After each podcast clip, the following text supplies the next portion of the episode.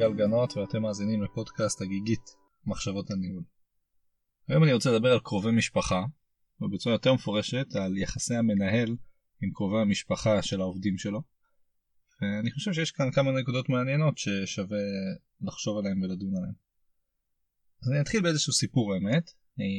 במהלך השנים שאני מנהל יצא לי לא מעט לפגוש קרובי משפחה של עובדים, הורים, ילדים, בני זוג, כל מיני קרובים, ותמיד יש שם יחסים מאוד מעניינים שיכולים להתפתח לכל מיני כיוונים ואני ארחיב על זה עוד מעט. מה שאני רוצה לספר עכשיו דווקא על הסיטואציה שהייתה לי עם הורים של אחד המנהלים שלי, או יותר נכון של המפקד שלי. וזה סיפור שככה גרם לי להבין את העוצמה של ההורים ולא משנה באיזה גיל ובאיזה דרג.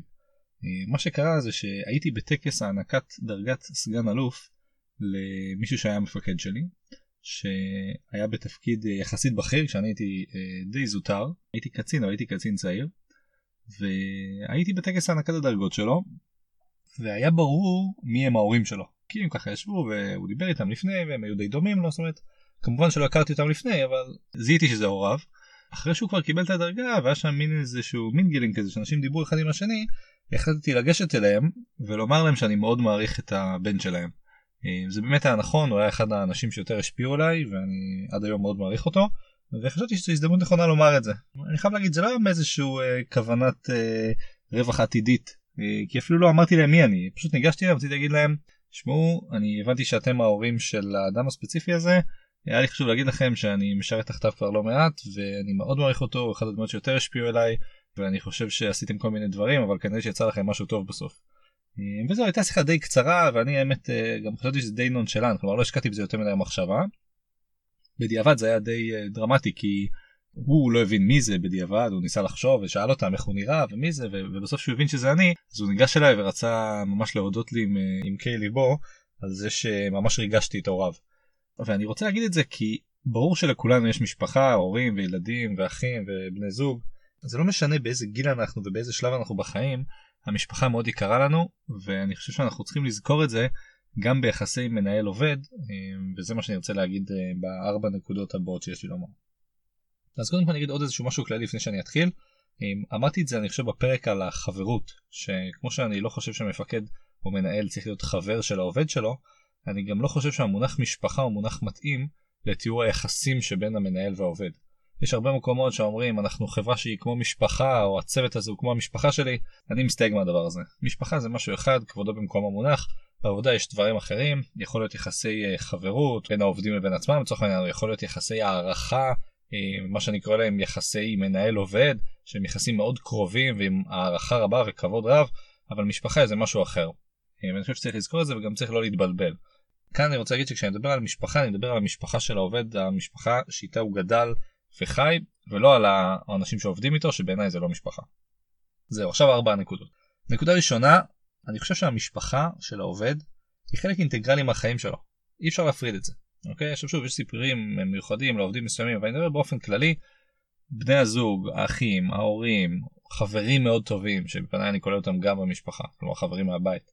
אני חושב שהם חלק אינטגרלי מהעובד ומהחיים שלו ובגלל זה בעיניי ראוי שהמנהל או המפקד יכיר את זה. אוקיי? ולא ינתק את זה. כלומר אי אפשר לנתק מהעובד חלק מאוד גדול ממנו. ולכן אני חושב שכמו שאני מצפה מהמנהל להכיר את מה שהעובד אוהב לעשות בשעות הפנאי שלו מה התחביבים שלו או לא יודע איזשהו תחום עיסוק או תחום עניין שיש לו ככה גם הוא צריך להכיר את המשפחה שלו ואת החברים שלו. עכשיו שוב זה לא חובה ולא צריך להיכנס לפרטי פרטים אבל לדעתי ראוי שכל מנהל יכיר את בני הזוג של העובד שלו. להכיר זה אומר להכיר בשם לדעת אולי איזה פרט על מה הם עושים או לא יודע משהו איפה הם גרים או משהו כזה. כי אני חושב שזה מראה התעניינות באדם ודרך אגב זה אחלה דבר להשתמש בו לאורך זמן. כלומר מדי פעם שעושים שיחות לשאול היי מה שלום בת הזוג או מה שלום אה, הכלב שלכם. ודרך אגב יש הבדל אדיר בין לשאול מה שלום אשתך או מה שלום בן הזוג לבין מה שלום רועי למשל כלומר להגיד את השם. זה מראה שאתה זוכר שאתה מכיל בתוכך איזשהו פרט שקשור לעובד פרט אישי שאתה לא חייב להכיר. ואני חושב שהנקודה הראשונה הזאת היא ההבנה שהמשפחה היא חלק אינטגרלי מהחיים של העובד זה משהו שראוי שניקח אותו ונשתמש בו כדי גם לתת לעובד את התחושה הנכונה וגם להראות לו שבאמת אכפת לנו ממנו. אז זו הנקודה הראשונה. הנקודה השנייה זה שבעיניי בכל הזדמנות שיש לי כמנהל לתקשר עם המשפחה של העובד אני אעשה את זה. זאת אומרת אני לא ממש צריך ליזום את זה בכוונה תחילה כלומר לא הייתי מתקשר לבן זוג ואומר לו תשמע מה העניינים בסדר אבל כן אם כבר יש איזשהו טקס או יש איזשהו ביקור או איזשהו אה, לא יודע יום עיון או משהו ומגיעים המשפחה אין מצב שאני לא אדבר איתה. אוקיי? כלומר אני מנסה כבר לנצל את ההזדמנות שאני רואה אותם ושוב להעביר את המסרים שאני חושב שיעשו את השירות הנכון ביותר עוד שאני אתייחס לזה אבל עדיין בהיבט לנצל את ההזדמנות לתקשר כמה שיותר. שוב לא לעשות את זה ביוזמת תחילה כי זה יכול להיות מאולץ אבל כן אם זה כבר קורה ננצל את ההזדמנות ולדבר ולהסביר ובעצם זו, זו הנקודה הבאה שלי שאני רוצה להגיד שהמטרה שלך בשיחה זה לייצר את האווירה הטובה הזו. כלומר זה שעכשיו אני יכול להיות לי ביקורת מאוד מאוד גדולה על ההתנהלות של העובד באיזשהו פרויקט אין סיכוי שאני אגיד את זה למשפחה שלו אוקיי גם לא בצחוק דרך אגב.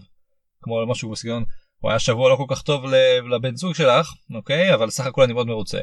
אני בחיים לא אגיד כזה דבר. כשאני אדבר עם במשפחה אני אגיד אני מאוד מעריך את העובד אני מאוד נהנה לעבוד איתו אני חושב שזכינו בו אוקיי? אני גם אסביר מה הוא עושה עד כמה שאני יכול. זה התפקיד שלו הניסיון שלו הוביל אותו לכאן הוא לומד מזה הרבה דברים אה, וגם אני אתן את ההזדמנות לתת מענה לשאלות. כלומר אם יש לך משהו לשאול אותי אני אשמח לעזור.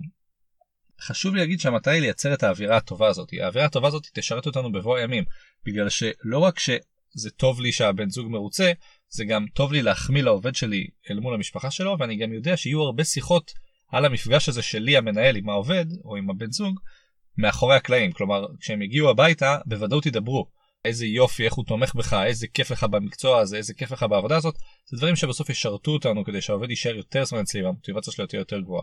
ולכן זה טוב לומר שאפשר להשתמש במשפחה הזאת כדי באמת לשפר את המוטיבציה ולעזור לעובד. זו הנקודה שלישית.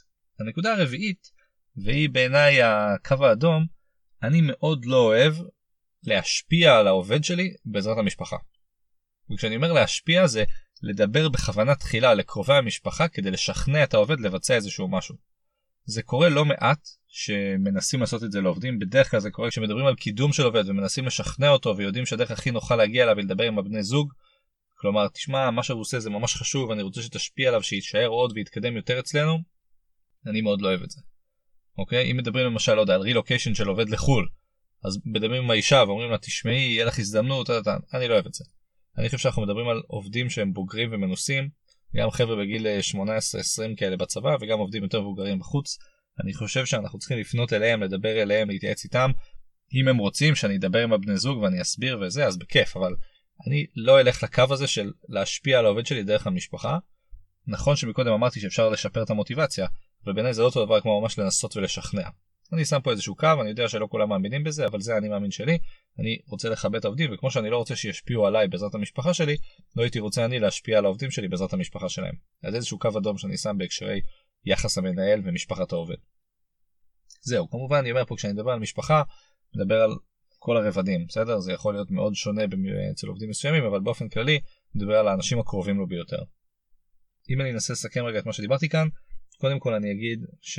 הפורום שבו אנחנו עובדים בעבודה הוא בעיניי לא המשפחה של העובד, יש לו משפחה אחרת והייתי גם נזהר מבחינה סמנטית להשתמש במונח הזה. אבל אחרי כן אני אגיד ארבע דברים. הדבר הראשון היה שבעיניי המשפחה היא חלק אינטגרלי מהעובד, כלומר חלק בלתי נפרד, וראוי להכיר ולנסות לזכור את זה. דרך אגב, נקודה טובה להגיד שלרשום זה ההפך מלשכוח. עדיף לרשום, גם אם הזיכרון שלנו לא משהו, תרשמו, העובד שלי X יש לו בת זוג שקוראים לה ככה, והעובדת שלי וואי אז האימא שלה קוראים לה ככה ואם אתם כבר יש לכם את זה תזכרו. גם זה יכול להיות אחלה לזכור את זה לבעלי חיים דרך אגב אחלה טריק. בכל מקרה זו הנקודה הראשונה שרציתי לומר הנקודה השנייה לנצל כל הזדמנות שיש לנו לתקשר עם המשפחה לא לבזבז את ההזדמנויות האלה הן לא קורות הרבה כי אמרתי שאני לא רוצה לייצר את זה בצורה אקטיבית אבל אם זה כבר קורה כלומר במקרה נתקלתי בהם או שהם הגיעו לאיזה יום לפנות אליהם ולדבר איתם כמה שיותר. הנקודה השלישית שלי הייתה אם כבר פניתי להם מה להגיד? אז אני חושב שהמטרה היא לייצר את האווירה הטובה הזאתי אתה יכול להחמיא לעובד להסביר מה הוא עושה לפזר את הערפל סביב מה שקורה בעבודה וגם לתת את האפשרות לתת מענה לשאלות. כלומר אם ישאלו אותי שאלות אני יכול לתת מענה וכמובן לענות תשובות שייצרו את האווירה הטובה הזאת. זהו נקודה אחרונה הגדרתי את הקו האדום שלי לפחות. אני לא אנסה להשפיע בצורה אקטיבית על העובד דרך המשפחה שלו או דרך הקרובים שלו כדי לשכנע אותו לעשות דברים אני חושב שאנחנו מתעסקים עם אנשים בוגרים וצריך לדבר אליהם ולקוות שהם יעשו את הדברים כי אני משכנע אותם לא לפעול בכיוונים עקיפים שכאלו.